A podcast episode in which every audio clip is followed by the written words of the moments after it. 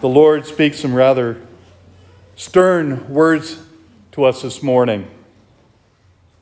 Everyone who acknowledges me before others, I will acknowledge before my heavenly Father. But whoever denies me before others, I will deny before my heavenly Father. Which side of the coin are we? For the most part, I would say most of us are on the good side of the coin. But there's so many out there that aren't.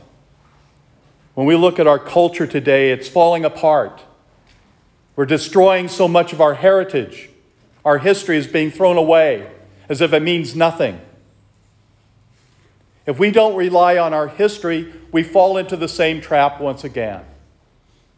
That's why Scripture is so important. When we came to the New Testament, we didn't throw out the Old Testament saying, it's old, it's past, we don't need to refer to it anymore. It's not true. The Lord often referred back to the Scriptures, something that people could hold on to, that they understood already. He was reinforcing what they already knew. We have to rely on our past because it's so filled with such richness and vitality and grace. If we didn't have anything to fall back on, we're lost.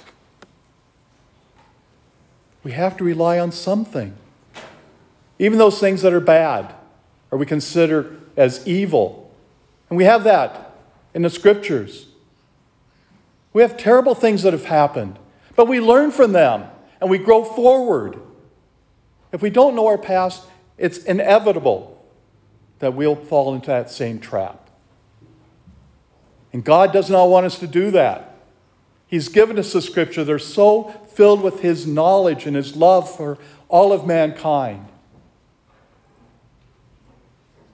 As Paul is telling the Romans of the history of the sin that came into the world with Adam. But a new Adam would arise out of that. Out of all the sin of the world, God would raise up his own son to give us the gift of new life, of fullness of life, the gift of opportunity of being with God forever. We have to rely on that incredible love that God has for us, even in the worst of times. It's interesting when we come into the beginning of the church year and we go through the litany of the lineage of the Lord. And we listen to all of those people that came before him in that great lineage. But there were so many that were out of this, that were really we consider evil today. But they were important. David, who we see as a great leader, was a murderer. the different lives of the saints weren't always perfect. So that gives us hope. There are people that want to destroy all the statues that are outside of St. Peter's because they say they were filled with sin. Who isn't? There's only one that's been alive, two actually, that were without sin our Lord and the Blessed Mother. We can take hope from that. Even though we may not be perfect, God still loves us. He still fills us with His grace and His blessing. The blessing He gives to us here in this liturgy today, and the power of the Eucharist that we offer to one another. Christ truly present among us, His own body and blood that He gives to us. And we, in turn, share that faith, that grace with our brothers and sisters. That's the hope of our world.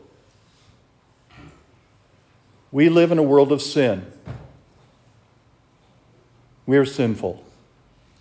But even in the midst of that, God loves us. He inspires us to be better, to be like His Son.